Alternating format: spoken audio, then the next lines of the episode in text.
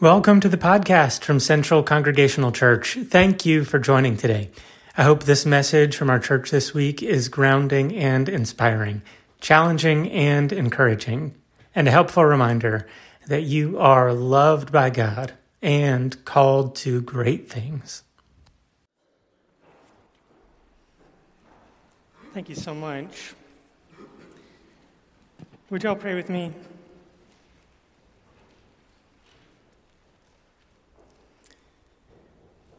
Holy God, may the words of my mouth and the meditations of all of our hearts here be acceptable and pleasing in your sight. O God, our rock and our redeemer. So that whether it's because of me or even in spite of me, it would still be your word that is faithfully proclaimed and your name that is glorified. Amen. Just yesterday, I saw a snippet of an interview with a talking head who has actually been fired from many of his positions in various journalism outlets. But what he said uh, after going on a tour of Russia and then to meet with President, with the leader of Russia, Putin, uh, he said in an interview about the death of Putin's uh, main political rival every leader kills. It's just the way it is, he said. Every leader kills. It's a part of a job description of what it means to lead nations and lead people. Every leader kills. And when I heard it, to be honest, there was this sort of cynical part of me that almost wanted to nod along. You know, when you look back on history, uh, we, many of us, on every part of the uh, political spectrum celebrated when Osama bin Laden was killed. Uh, many of us, when we read back through the Bible, we join in celebrating with the Hebrew people at the death of Goliath. Many of us, it would be easy to join in saying every leader must, in fact, kill. There's a temptation about all of this that is really sort of troubling to me. And so I want to do uh, what I do uh, often is I want to go back in our human story as far as we can with our particular story. In the beginning of time, our origin stories tell us there was a moment when God created humanity and offered us collectively an opportunity to lead, to serve, to uh, reign in power over all of creation. And do you remember the stipulations? You can basically do whatever you want. You just need to care for the earth, and you need to resist the temptation to eat from one tree, the tree of the knowledge of good and evil. In many ways, that was the first test for humanity, and we see tests come up throughout Scripture over and over and over again. People are offered a test about how they will react to the parameters that God sets in place for humanity, and the first ones were very few. Just live and celebrate, try to stay away from the one tree. I think most of us look back and we're like, man, what were they thinking? It's so easy to not eat from one tree in the middle of a fruitful garden where everything you could possibly want exists there. But if any of us really start to search our heart, we understand exactly what that temptation feels like. When given the world and told there's one spot we can't go, every one of us, if we're honest, wants to go there. If we're standing in a room with a bunch of buttons and one says, do not press, what do we want to do? I'm curious what'll happen. So there's some really great work done by scholars about what that moment was. And basically, the, the understanding that most scholars have come to is that those first human beings had a choice to make. Do we trust in what God describes as good, what knowledge and life mean according to God, or do we need to define it for ourselves? And so we have this choice to make. Do we, do we trust? Do we submit, not subordinate, but submit to the mission, to the knowledge, to the wisdom, to the power of God? Or do we want to go on our own exploration beyond the confines of what, whatever this is, just because I'm curious? And so, humanity, in our origin stories and throughout all of time, we begin our own quest to figure out what is good and evil, what is just, what is merciful by our own standards. And so every generation ends up stuck in this cycle where every generation needs to define for itself what is good, what is right, and it puts us often at odds with one another. And you can see how easily we can get to a place where it's just the norm that every leader has to kill their opposition. You see how easy that happens. People start to recognize opposition. They gain some level of power. They align with forces against a common enemy, and then together they can easily decide that that common enemy should be wiped from the map. It's such an easy path that we go down. And it means that we're aligned with a group of people that all agree with us about how terrible that person is, whoever that person may be. And we start to align even more deeply, right? We see this in our political structure here in America. We see this even, it's interesting uh, hearing people uh, talk about their experience of like the Southeast and the Yankees, right? Like we've got this sort of weird us and them thing that happens regionally and culturally in our own country here, even though the world is getting smaller and smaller and smaller with the internet. We find ways to have a common enemy because of a shared story about how messed up they are.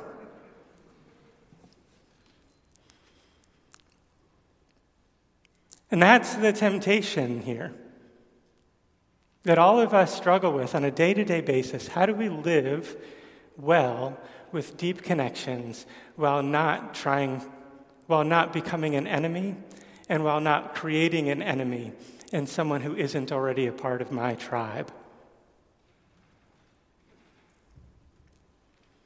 So that happens throughout the Bible.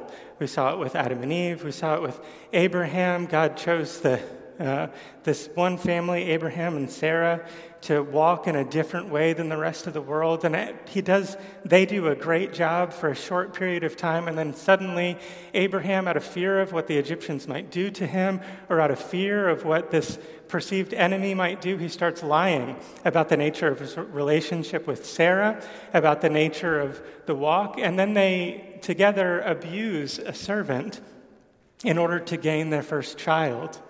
There's all of these dynamics that just get in the way when people are unable, unwilling to trust in a bigger story that God's telling and start to take hold of what little power they have in order to f- force a story that feels right or correct or good.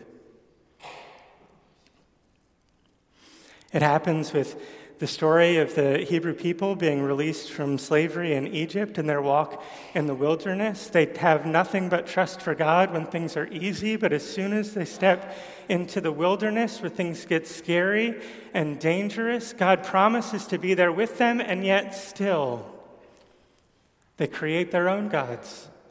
They fight between one another. They create their own idea of what they should and shouldn't do, and God's left standing on the mountain guiding them, wondering if he should start over with Moses. The cycle of our Bible is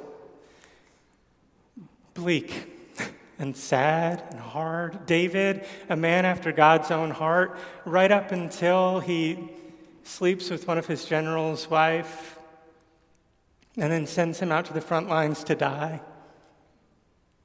Have you read your Bible recently? These stories are really hard, but they tell a consistent story, a consistent pattern about human beings, all of us, being offered simple opportunities to trust in God without needing to gain power over other people around us, trusting that there is enough for all of humanity to thrive if we could just stop treating one another as enemies, and yet we consistently do just that. find enemies and find ways to kill them, silence them, belittle them, ostracize them, get rid of them. I think in part because it makes us feel safe, in part because I think it makes us feel powerful, in part because it helps us align with the people that we already agree with. We have this constant, frustrating temptation to use, to abuse, to alienate the people around us. And so it's into this world that we all know too well that Jesus steps. And he comes out into the middle of the woods to hear from a legitimate crazy man, John the Baptist, who's standing on the outskirts of town at the Jordan River, which symbolically is important. The Jordan River is the last crossing that the Hebrew people made before entering into the Promised Land. So John the Baptist is calling the faithful people back to that transition point from wilderness walk into promised land, and Jesus meets him there on the precipice of something beautiful and something different and something new. Hearing the words, change your heart, change your minds, change your lives in order to step into something good. And Jesus comes not to join in, but to, to be transformed by it too. Jesus takes on this baptism the same way that any of us who are people of faith have taken on a baptism in order to step into this new identity as the anointed one of God, the chosen child of God, hearing echoes from Isaiah and Psalm 2 and Micah and all of these incredible prophets who have spoken about a day when God would tear open the heavens and come down to level every mountain mountain that has grown too high and every valley that has grown too dangerous to make a clear path for everyone. And that's exactly what happens. The heavens are torn asunder, and the presence of God descends into the person Jesus. And the very first thing he does is not create enemies, not alienate his, uh, the people who would be opposed to him, not try to align with a certain group over and above any other group. Jesus has the Spirit of God descend upon him, and he immediately goes into the wilderness to receive temptation. The same way the Hebrew people did, the same way that Abraham did, the same way that each and every one of us do. When we're stuck, wanting to be aligned with a God of love, but living in a world where people can say and agree with the fact that a good leader just has to kill somebody we're stuck. And so Jesus descends into this wilderness alongside us to understand the burdens that we carry on our shoulders, to understand what it means to feel alone in the midst of all of these cultural and political powers that are trying to just get us to align with them against somebody else. And Jesus steps into it being offered the power of the world, being offered the perspective of the world, being offered all of these things and rejects it all in order to step back in and offer us a new life with no judgment, no expectation, no alignment over anybody else, but instead willing to sacrifice himself as a leader of a new world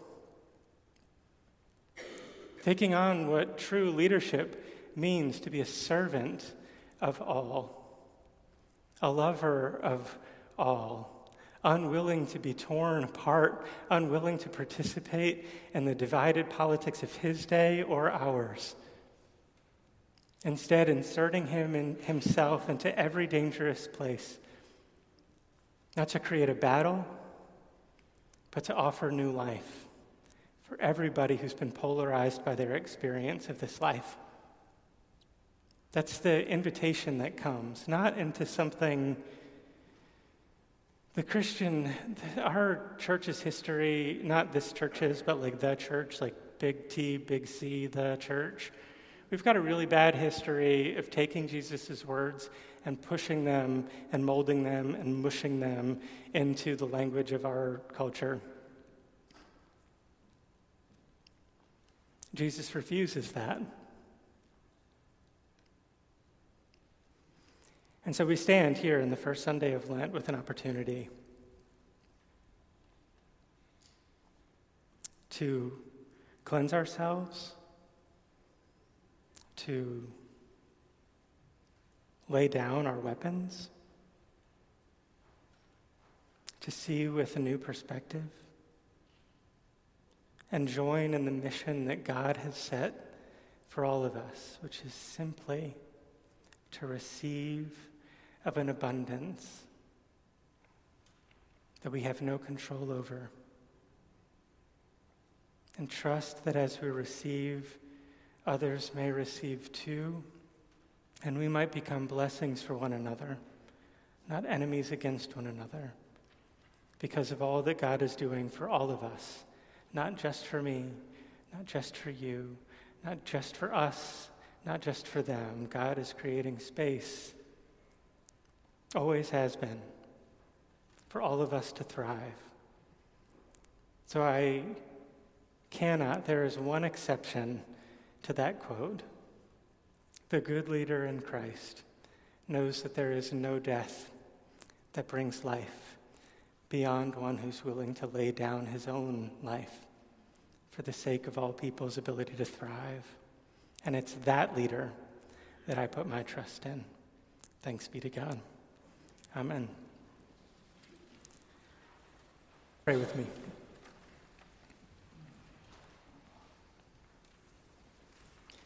God, for this mysterious blessing, we thank you. For this meal, we thank you. For this community that gathers, we thank you. For this simple yet impossible call, we thank you. God, we are so aware of how many different tides pull us in so many different directions. Deeply aware of the ways that we feel like we should be doing something to make a difference, to change. And yet also deeply aware that we cannot do it alone. So, in spaces like this, gathered with people like this, we remember that we're not alone in this journey, that the wilderness may be vast, but we're accompanied by angels, messengers, to care for us, to love us, to lead us. So, as we receive this meal in the wilderness, God, Help us to remember from whom it came. Not because of any skills or talents or passions that we bring, but because of a love that you show to us all. May that be the unifying force that changes the world as we bring our lives within it.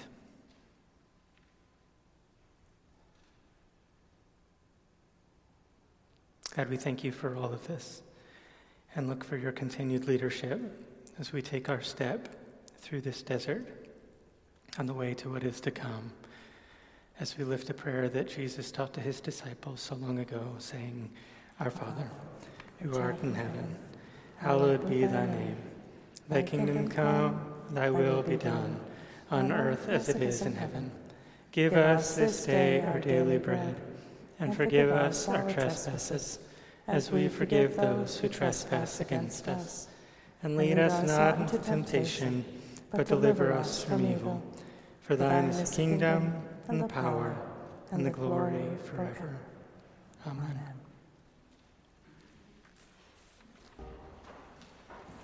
You may notice that I'm like terrible at titling my sermons. Uh, it's often been the case that I get home and I'm like, I didn't talk at all about being alone. Uh,